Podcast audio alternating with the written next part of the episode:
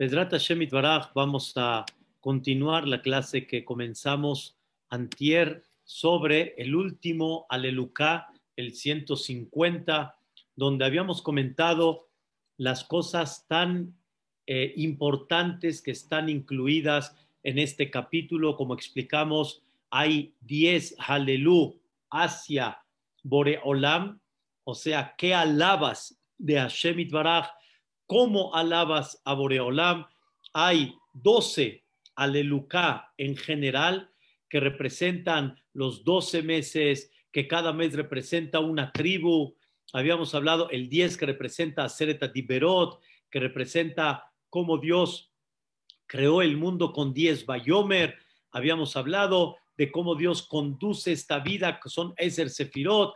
Y al final repetimos el Pasuk, Kola Neshamate Halel Ya, aleluya, todos los días. Este capítulo, el último versículo, lo repetimos para tener al final 13 aleluya que representan las 13 virtudes que Boreolam se conduce en el mundo con misericordia y cómo recordar que una persona lo tiene que llevar a cabo. Habíamos hablado que hay 10 alelú en la cual hay paralela una a la otra. Vamos a resumir en breve. Habíamos hablado que hay que alabar a Dios becochó y hay que alabar a Dios big birkiauzo.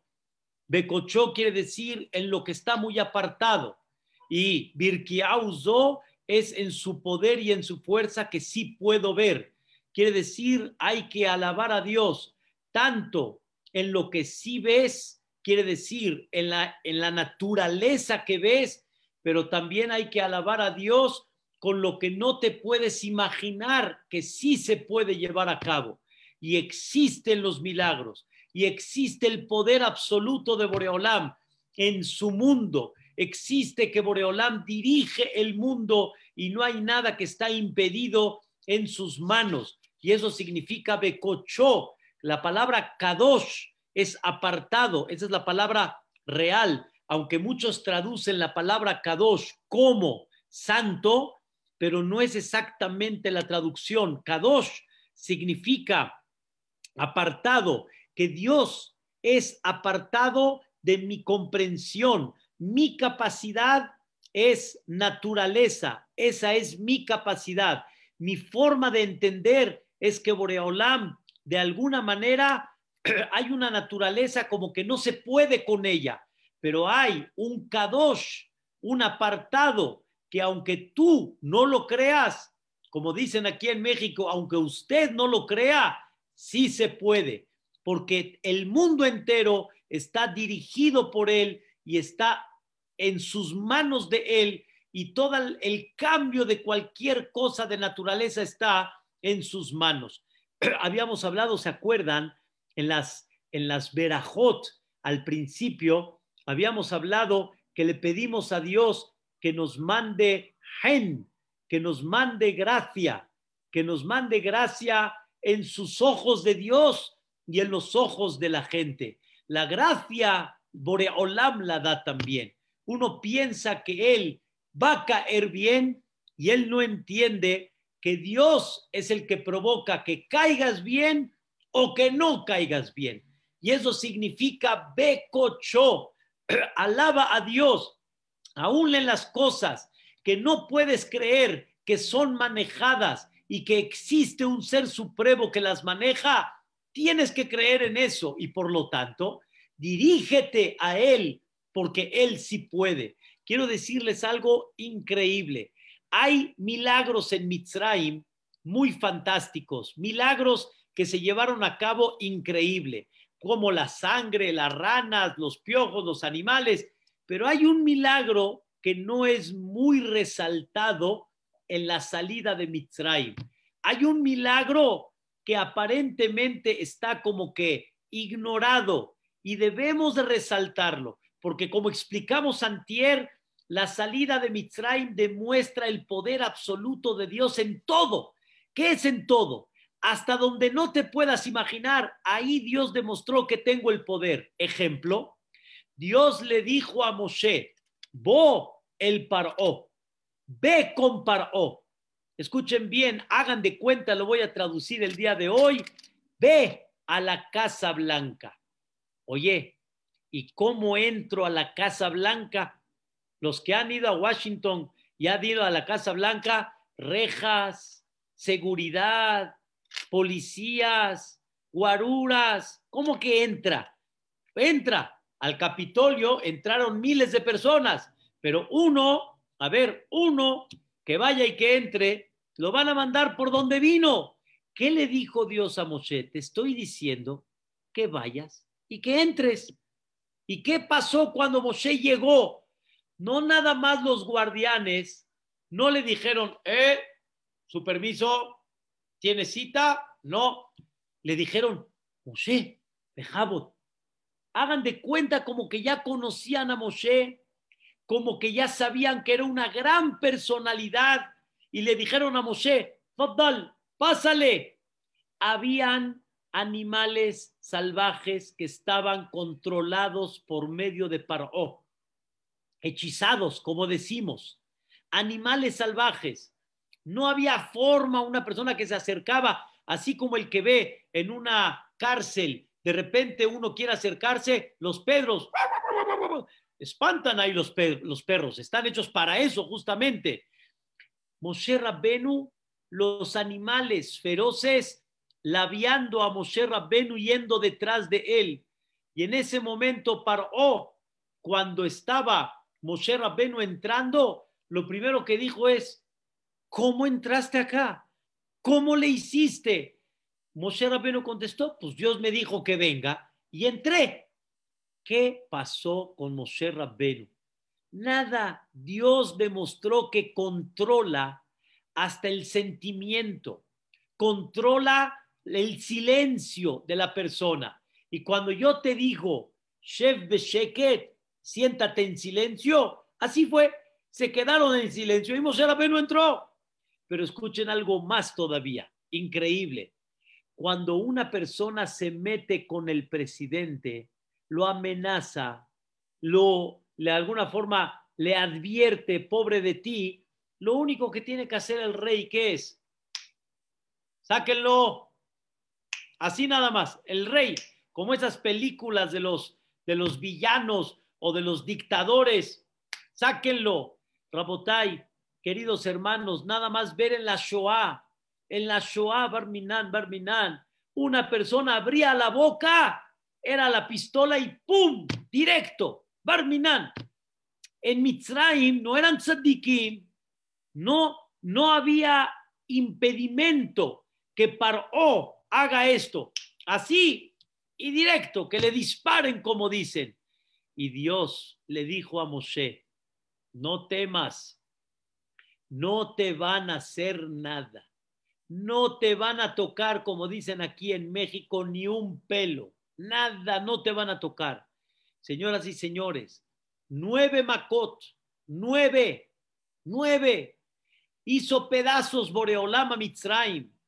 Moshe Rabbenu le dice a Paró, vamos por una más, vamos por una. Paró se enojó en ese momento le dijo a Moshe, pobre de ti que te vuelva a ver, porque el día que te vuelva a ver, te voy a matar. Dos preguntas, mátalo de una vez. Pregunta número dos, buenos días, apenas te acordaste, lo deberías de haber mandado a matar desde cuándo. ¿Desde cuándo? Desde antes, no desde ahorita, desde antes. Esto, queridos hermanos, es una cosa fascinante, es una cosa increíble. ¿Qué demostró Paró? ¿Qué demostró Paró? perdón, ¿qué demostró Dios? Que yo controlo tus decisiones y tú no me vas a tocar a Moshe Rabbenu. A Moshe Rabbenu se le respeta y a Moshe no lo tocas. ¿Están escuchando qué cosa tan increíble? Entonces, no nada más sorpréndete de la fuerza de Dios en su naturaleza que se llama Birkiauzo, sino sorpréndete de Becochó. Becochó quiere decir aún en las cosas que están por encima de la naturaleza. Es una cosa, la verdad, maravillosa. Dos, habíamos estudiado que la persona debe de alabar a Dios Big Burotav, debe de alabar a Dios cuando hace justicia, cuando demuestra su poder haciendo justicia. Quiere decir, cuando Dios pone la mano dura, así como hay que alabar a Dios, que Rob Goodlow, como su grandeza. ¿Qué es su grandeza? Su generosidad. Hay mucho más generosidad que la, la mano dura de Dios. Pero sin embargo, así como alabas la generosidad, alaba la mano dura también, porque la mano dura detrás de ella hay un Padre misericordioso. No hay mano dura, hay un Padre misericordioso. En esa mano dura no es mano dura, es mano misericordiosa. Y hay que trabajarlo, queridos hermanos, no es fácil, hay que trabajarlo. Cuentan una vez que el Admur de Tzanz, uno de los grandes jajamim en aquella época en Europa, perdió un hijo y Barminan, Barminan estaba muy este, difícil y triste la situación. Sin embargo, cuando regresó de la Levayá, el Admur de Tzanz con los alumnos, con la gente, la gente se acercó y la verdad quisieron aprender y le preguntaron, Rebe, ¿qué siente usted en estos momentos? Así le preguntaron. ¿Qué siente usted en estos momentos? Y en ese momento contestó el Rebe y dijo, recibí un golpe muy duro, muy duro. Híjole, dolió durísimo, pero lo único que hice es voltear a ver quién dio ese golpe. Y cuando vio que ese golpe lo dio a Shemit Baraj, dijo, papito lindo, eres el Padre misericordioso. Y le dijo a los alumnos, comencemos a rezar Shahrit.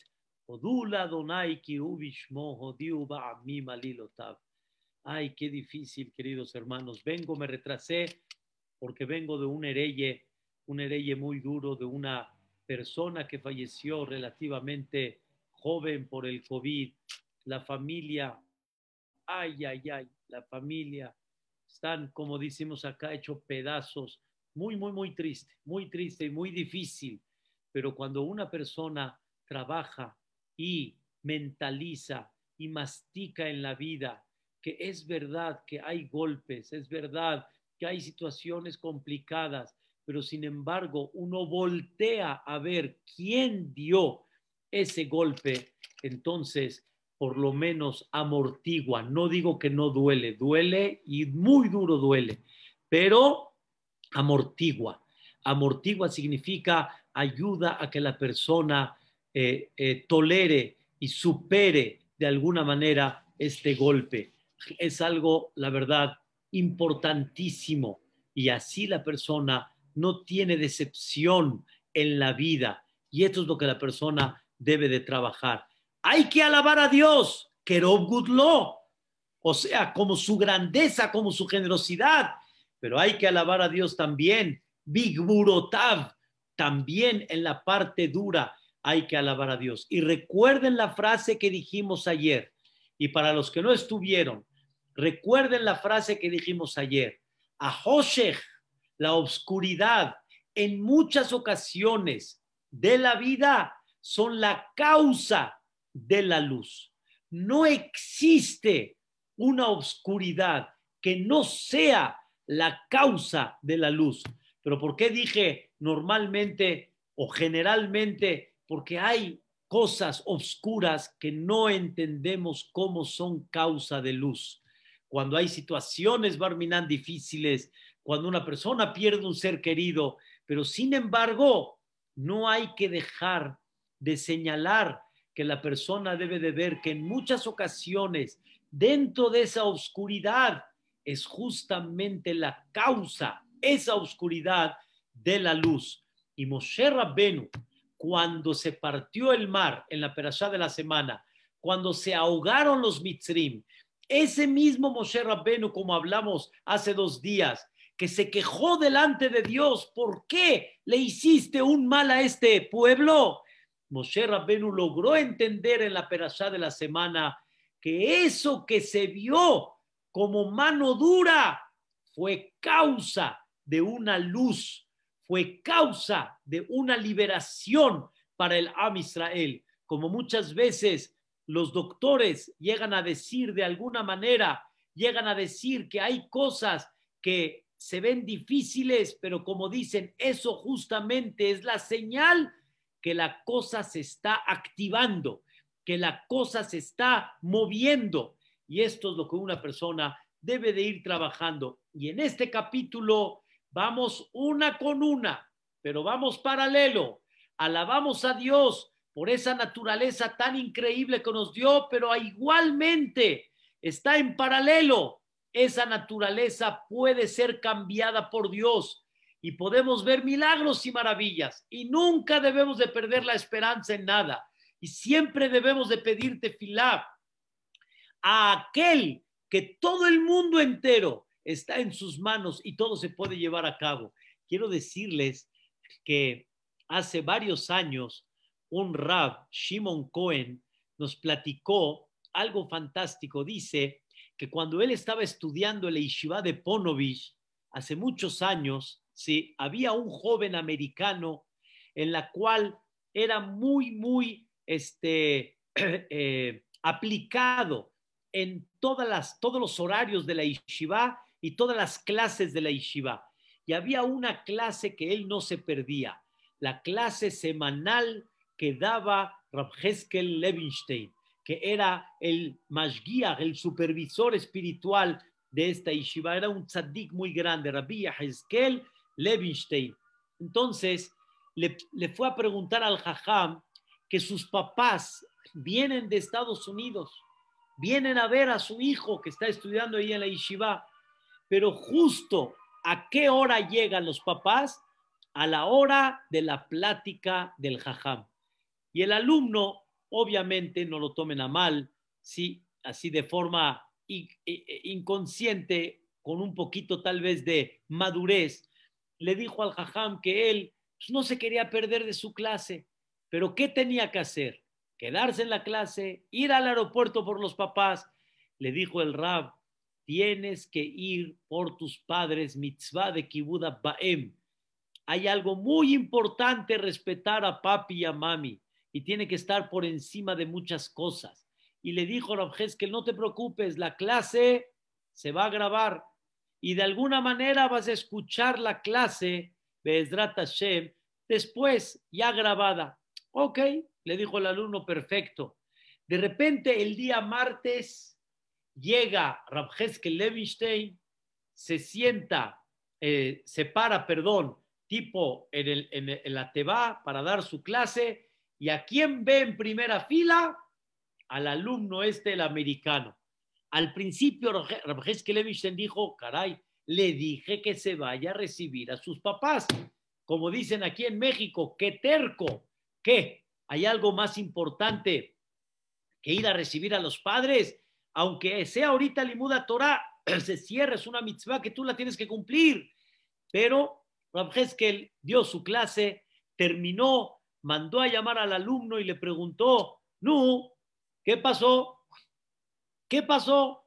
Le dijo el alumno, ¿qué cree? Rebe, ¿qué cree? De repente hablé por teléfono para ver a qué horas llega el vuelo, para no estar esperando ahí horas en el aeropuerto. Y me dijeron en el teléfono que se adelantó el vuelo dos horas. Dos horas se adelantó el vuelo. Y él dijo, pues increíble, fue, recibió a sus papás, se sentó con ellos, platicaron, lo dejó en el hotel y dijo, papá, ¿puede ir a escuchar la plática del jajam? Ahorita regreso con ustedes. Órale, hijo, ve. Pero se adelantó el vuelo dos horas. Ustedes van a decir, ¿qué quiere decir se adelantó dos horas? ¿Qué quiere decir se adelantó dos horas? Sí, señoras y señores. Después el papá le platicó al hijo que salieron ellos realmente a la hora que salieron en Estados Unidos. Y tenía que haber llegado a esa hora, eran aproximadamente las 7 de la noche en Eretz Israel. Y llegó el vuelo a las 5 y dijo el piloto que de forma inesperada el vuelo se adelantó. Hagan de cuenta que en vez de ir a, 600 kilómetros por hora, iba a 800 kilómetros por hora, o sea, se adelantó y hizo dos horas antes. Y el piloto dice que no entendió cómo dos horas adelantó. Pero ese gran jajam, Rabbi Heskel Levinstein, dijo, un alumno quiere escuchar la plática del jajam, hasta eso Dios puede hacer, porque cuando Él quiere no hay nada imposible con tal de que un alumno no se pierda esa clase y se cumplieron las dos. Mitzvah de Kibbutz Baem y fue a escuchar a su maestro. Eso se llama Bekocho, Birkiauzo, Bigburotav, hay que aprender a agradecer a Dios también en las cosas duras, así como agradeces en las cosas buenas, porque no hay mal que por bien no venga. No hay una oscuridad que sea la causa de la luz. Pero yo hablo obviamente en, ya me entienden, estoy hablando en ejemplos donde podemos lograr entender cómo la noche fue causa para la luz pero casos muy duros, queridos hermanos, pérdidas de vidas, pérdidas de almas tan preciosas y tan queridas, lo que han pasado ahorita las comunidades, de eso no podemos hablar. O sea, me refiero muy difícil de comprender a dónde está realmente esa luz dentro de esa oscuridad tan grande que hay. Pero sin embargo, hay que aprender que en la vida cotidiana ya vamos a dejar de alguna manera de quejarnos y de comprender que cuando Boreolam pone Bigburotav, pone su mano, vete a saber si no esa mano es para una luz que tú mismo te darás cuenta posteriormente. Y también existe que esto hace recapacitar a la persona. Contó el Hajam Eliyahu Harar ahorita hace un ratito en el Hereye contó que esta persona que falleció, cuando vio que falleció un gran amigo de él, don Moisés Saba, alaba Shalom, en ese momento recapacitó y con todo el dolor de un gran amigo que se fue, dijo esta persona estas palabras. Dijo, ahí está, uno puede llegar a la cúspide, puede estar en una situación, wow, increíble, y todo se esfuma, todo se quita. Un hombre, don Moisés Saba, tan querido y un gran amigo, 46 años de edad, hace ya casi 10 años, ya se esfumó todo, se tiró todo. Y esta persona entendió, no esperes de la vida, porque muchas sorpresas y mucha desilusión puede llegar a venir. Invierte en las cosas que se van a quedar eternas. Invierte en las cosas que realmente van a ser una luz para toda la vida y para la eternidad. Invierte en lo que realmente debes de invertir, no en las cosas que al final te van a dar una desilusión muy grande en la vida. Es parte del crecimiento. Hay veces una persona ve cosas muy duras, pero también Dios dentro de lo que manda es para que la persona se apegue a Él, para que la persona recapacite, para que la persona madure, para que la persona crezca. Como dijo el Hajam Salo Alfí ayer, que hay muchas circunstancias muy duras, pero la persona tiene que comprender que de ahí tenemos que madurar, de ahí tenemos que elevarnos, y ahí es donde hay que crecer. Quiero platicarles y recordarles que uno de los grandes jajamim, llamado Rabhaim Friedlander, alaba shalom, que les platiqué de él hace dos días, falleció por la mahalá a los 63 años de edad, muy doloroso para la yeshiva, para la familia, para los familiares. Pero escuchen esto, él, cuando los doctores, según la naturaleza, aunque Dios puede decidir otra cosa. Cuando los doctores de forma natural dijeron que ya no tiene más que un mes de vida, o sea, quiere decir, esto ya no le vemos arreglo. Llegó Rabhaim Friedender y dijo, uno tiene que tener fe en Dios, pero también tiene que pisar los pies en la tierra. Y uno tiene que saber que aunque Dios puede hacer milagros, pero por otro lado tiene que pisar y saber que de forma natural ahorita esta es la situación. Entonces, ¿qué creen? Fue con Rabshah y le preguntó a Rabshah, Rabhaim Friedender, le preguntó, ¿qué debemos de hacer en este mes? ¿A qué me debo de dedicar en este mes? ¿A qué? ¿A qué me debo de dedicar? ¿Qué creen que le dijo Rabshah? Qué cosa tan increíble. No dejes de crecer y aprovecha este mes para seguir creciendo. Le preguntó Rabhaim Friedender, ¿en qué hay que crecer en este mes? Le contestó Rabshah, en conducta y en humildad. Porque la persona enferma, la persona con días contados, puede perder la paciencia y puede contestar mal y puede hacer sentir a una persona mal. Y le dijo Rabshah, no son momentos para que la gente diga, hay que entender su dolor, sino son momentos para que dentro de ese dolor aprendas a seguir tratando de forma fina a la gente y seguir siendo humilde con la gente. Ay, queridos hermanos, eso se llama aleluhu bigburotav. Alaben a Dios, porque aún en las situaciones difíciles, Dios te manda y nunca te deja oportunidades para crecer. Todo eso es un crecimiento. Me dijo mi hermano Jajam Ezra que un goy que conoció él en, en, en, eh, en eh, Kadima le dijo, se me olvidó ahorita su nombre, le dijo, en cada situación difícil de la vida hay una de dos, porque mi hermano tiene un tema ahí que batalló en su vida y batalla y le dijo, hay una de dos en la vida, o trampa o trampolín. Trampa es cuando hay una trampa y cae la persona. Y cuando cae, El golpe que se da y a ver cómo sale. Pero hay trampolín, que trampolín también es como una trampa. ¿Qué quiere decir un trampolín?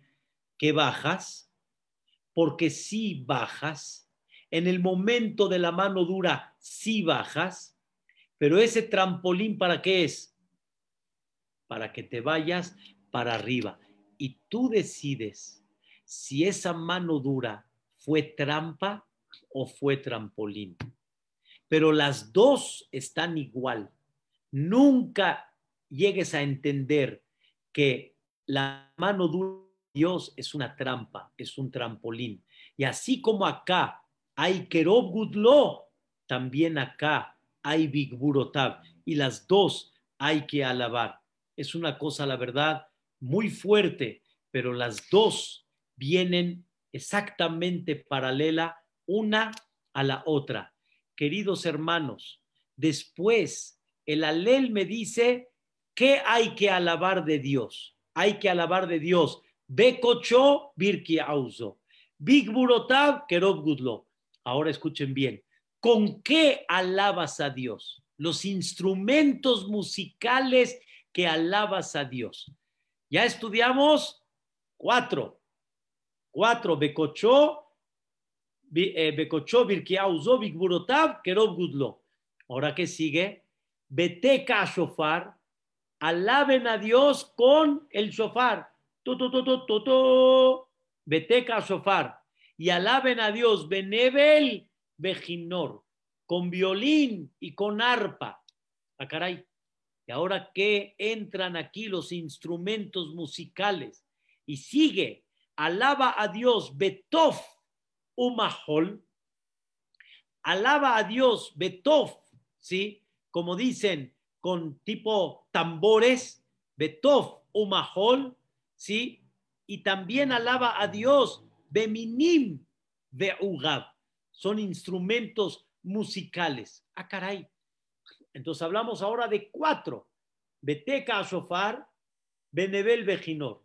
Betofu Mahol, Beminim Beaugab. ¿Qué representan estos, estos dos paralelos? ¿Sí? Por un lado, Beteka Shofar, Benebel Bejinor, Betofu Mahol, Beminim Beaugab. Dice el comentarista, el Malbim. Es algo fantástico, fantástico. Queridos hermanos, por favor, el que conoce de música es increíble. Hay instrumentos musicales que reflejan y expresan un, un sonido triste o un sonido así, seco, un sonido seco, un sonido triste. Y hay instrumentos musicales que reflejan un sonido bonito, un sonido agradable. Por ejemplo, el shofar, ¿qué tipo de sonido refleja? Es un sonido más triste. Como sabemos que tocamos el shofar, ¿dónde? En este Rosh Hashanah, que refleja un sonido en la cual despierta, despierta. O sea, recuerden, cuando escuchen el sonido del shofar, es una forma de decir, despierta. Y por eso es tú. Ese es el shofar. Tú. ¿Se acuerdan que les platiqué que una vez cuando estábamos aquí en la casa de ustedes, Mozae Shabbat, ya terminamos de cenar, Ciudad Revií, todo ya estaba yo muy cansado, eran más o menos como doce y media, cuarto para la una de la mañana, y me quedé bien dormido. En eso, queridos hermanos, escucho el sonido del shofar. El sonido del shofar. Tú, como dice la tefilá, te cabe shofar gadol, toca el shofar. Cuando llegue el Mashiach, tú, me desperté, le dije a mi esposa, llegó el Mashiach. Llegó el Mashiach. Tú, llegó el Mashiach. Pero ¿qué creen, queridos hermanos? No me duró esa noticia ni segundos. Era el partido México-Ecuador cuando estaban jugando en Corea y México metió el gol y por eso los sillanos aquí afuera, tú, los trompetas, tú, tú, tú, tú, tú, ya, ya me di cuenta ahí que era el gol. Pero al principio, ¿qué era? ¿Qué era? Shofar. Y dice el Pasuki, Mitaka Shofar Baam, va a tocar el shofar en el pueblo Beam, lo gerado y el pueblo no se va como a estremecer. Entonces, alaben a Dios, aunque el sonido es shofar. ¿Y qué representa shofar? Como que, wow, hay algo aquí que viene, hay algo aquí que impacta. Y alaben a Dios cuando el sonido sea Benebel Vejinor, ese que arrulla, ese que, oh, bonito. ¿Qué significa? Igual, hay dos tipos de sonido. Hay el sonido que de alguna manera puede llegar a, espantar, como tipo el sonido de, ¿cómo se llama? De, del tiburón, del tiburón, ¿se acuerdan? Tan, tan, tan, tan, tan, tan, tan, tan, tan, tan, tan, tan, tan, tan, tan. Ese sonido espanta. No todos los sonidos de música son agradables. Hay sonidos de música, vamos a llamarles que son de terror. Son sonidos que la persona dice, ah, caray, en eso como que la persona se aplaca. Y hay sonidos que alegran el corazón de la persona. Hay sonidos que entristecen a la persona, como cuando hay sonidos de esos de las películas donde sale una escena así triste, donde sale una escena donde una persona perdió algo y hay un sonido por detrás y nos hace llorar. Y hay sonidos que son de alegría. Esa es la diferencia, queridos hermanos. Hay sonidos que hacen a la persona estremecer, beteca. Hay sonidos que son de alegría, benebel bejinor. Hay sonidos que hacen entristecer a la persona. Betov, Umahol. Hay sonidos que son Beminim, Beugab, que ponen sonidos dulces, sonidos que te arrullan. Como dicen, hay música para estudiar, hay música para que la persona se pueda dormir, música que no atrofia, música que no te hace pam, pam, pam, pam, pam, pam, pam, pam, pam, pam, esa que te hace así, tú te, te zumban los oídos. No, queridos hermanos, aunque haya música triste, aunque haya música que te extremece, pero no dejes de alabar a Dios por esa música, porque también esa música es para tu bien, así como la música que te alegra. Voy a explicar. ¿Quién tocaba los instrumentos musicales en la época del Betamikdash? Los Leviim. Ellos tocaban los instrumentos musicales. Los Leviim. Así que todos los Leviim que están aquí, que no están acá, que empiecen a estudiar violín, empiecen a estudiar la arpa, empiecen a estudiar tipo el piano, los Leviim tocaban, tocaban en el Betamigdash, pero ¿qué creen, queridos hermanos? Los Leviim tocaban en el Betamigdash según el alma de la persona. Había algo, vamos a llamar en psicología, los Leviim tenían un tacto que cuando veían a una persona llegar al Betamigdash, sabían cómo venía. Venía triste, venía muy, muy, venía tan, tan, y los Leviim lo tenían, como dicen, que poner balanceado. Por ejemplo, si venía triste, le tocaban música para alegrarlo y para que cuando llegue al Beta Mikdash se levante el ánimo, porque en el Beta Mikdash hay que llegar contento, si llegaba una persona muy orgullosa, que se sentía muy así, le tocaban los Leviim una música que lo aplacaban para que se doblegue en este santuario y en este lugar sagrado. Si había una persona que llegaba fría, le tocaban una música que le despertaban amor y cariño a Dios, no alegría nada más sino amor y cariño a Dios. Como de repente hay canciones que te despiertan hacia Dios, te elevan a alabar a Dios, a amar a Dios, a temerle a Dios. Esto, queridos hermanos, es el propósito de la música. Levantar a una persona, doblegar a una persona, alegrar a una persona, entristecer a una persona si había necesidad, ¿sí? Eh, de alguna forma, si la persona necesitaba un poquito de amor a Dios, necesitaba un poquito de temor a Dios, la música, queridos hermanos, tiene todo, todo tiene. También hay música, como decimos, música loca. Hay música loca. También hay música, como dicen acá, que te mueve los sentimientos, claro, pero hay música que te altera los sentimientos. Ahí váyanse a la discoteca, te altera. Esa música, ¿a qué te va a llevar? Queridos hermanos, la música tiene que ser un medio para que te lleve a. La música, el propósito no era llevarte a alocarte, sino que la música te lleve a un despertar, a una doblegación, a una alegría espiritual, a una conexión con Dios, a un amor con Hashem Baraj.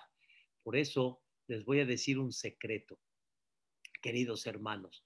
Una persona en una boda, en un baile, puede conocer quién es la persona. ¿Quién es? ¿Cómo está bailando? ¿Cómo está en la música?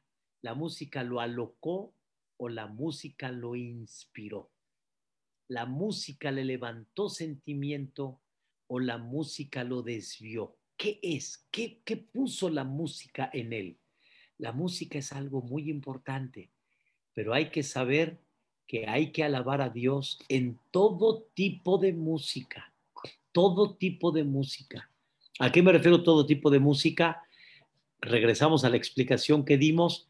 En la música que te entristeció, en la música que te puso tal vez un poco de terror, en la música que tal vez te hizo llorar, lo tienes que alabar paralelo igual a la música que te hizo alegre y te hizo contento, porque las dos fueron y son necesarias.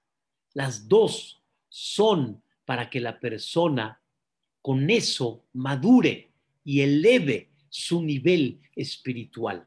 No hay ninguna música en el Betamikdash que no tenía un aleluju, un aleluju. Y quiero decirles algo impactante. Realmente, ¿quién es la que tiene provecho ¿Quién tiene provecho? El alma. Perdón, ¿quién tiene provecho de la música? ¿Quién tiene provecho de la música? O sea, quiero explicar. Cuando yo como, mi cuerpo, mi paladar, tiene el placer. Cuando yo oigo, sí, una música, ¿quién tiene provecho? Dicen los jajamim, el alma el alma de la persona es la que tiene el provecho. Y una persona con la música puede lograr niveles, no tienen idea a qué grado. Por eso en Rosh Hashanah, aunque es momento de juicio, cantamos. El día de Kippur, que es el día que venimos a pedir perdón, ¿qué hacemos? Cantamos. Nada más ese cántico no lo conviertas en porras, sino el cántico conviértelo en una elevación, conviértelo en un sentimiento. ¿Qué hizo en ti ese cántico? Te motivó, te sensibilizó. Cuando cantamos Adonas Elihot, Bohen Levavot, ese cántico debe de llegar a la parte tan profunda del alma que te debe de despertar. Pecamos delante de ti, Boreolam. Rahem alenu. Apiádate de nosotros. ¿Cómo? A Dios le cantas cuando le estás pidiendo perdón. ¿A Dios le cantas cuando te están haciendo un juicio? La respuesta es, el cántico eleva, el cántico sensibiliza a la persona, el cántico le puede hacer un cambio profundo a la persona. La, pregunta es, ¿cómo lo llevas a cabo? Y por eso, aleluya, con todos los tipos de instrumento que hay, aunque sean instrumentos que aparentemente entristecen o instrumentos que impactan, pero sin embargo, todos son con el mismo propósito, todos son para despertar. ¿Cómo termina este capítulo 105, 150? ¿Cómo termina? Kol aneshama aleluya. Aleluya. ¿Qué es kol aneshama? explicación que voy a dar el día de hoy. Con la Neshama, toda el alma tiene que alabar a Dios. Quiere decir que no nada más va a alabar a Dios una parte de la Neshama, sino toda la Neshama va a alabar a Dios, completita. Todas las cosas que incluyen esa Neshama, tanto la parte que se ve agradable y bonita y dulce, así como la parte que se ve difícil, triste, presionada, toda va a alabar a Dios, completita y entera. Es algo, la verdad, que hay que, hay que estudiarlo, hay que alabarlo. Quiere decir que todo el propósito de este capítulo, de todo lo que explicamos, es para llegar a comprender Kol Aneshama ya Kola Neshama quiere decir toda el alma va a alabar a quién? a Dios con la Neshama. Es una cosa, la verdad, increíble. Que Boreolam nos permita que con este capítulo podamos llegar a ese nivel de Kola Neshama, que toda el alma alabe a Dios y Bezrat Hashem.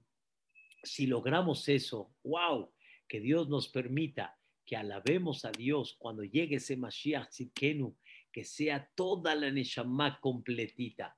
Bezrat Hashem, pasen un fin de semana hermoso, que escuchemos buenas noticias, cosas buenas para todos. Verahayatzlaha, y que tengamos todos un Shabbat, que sea para todos un Shalom y que sea para todos una verajá. Amén. Muchas gracias. Buenas noches, que descansen todos. Muchas gracias, Jajam, precioso. Jajam, esto precioso, Jajam, qué bonito, Jajam. Gracias. Hola. Bulín. Con gusto. Hola. Entré tarde, pero muy bonito señor lo que José. Gracias, Jajam, qué bonito estuvo. Jajam. Al contrario, Johnny, ¿cómo estamos? Frida, todo lo bueno. La clase. bueno. Gracias, Hashem. gracias. Gracias. Bulín, ¿cómo estamos? Gracias. Baruch Hashem. Hazak Baruch, Jajam. Todo lo bueno, Gracias. Hazak Me'emat. Sí. Be'emat Hashem, Siata Dishmaya. Hola, ¿cómo estás? ¿Qué tal, Pepe? ¿Qué dices? Hola.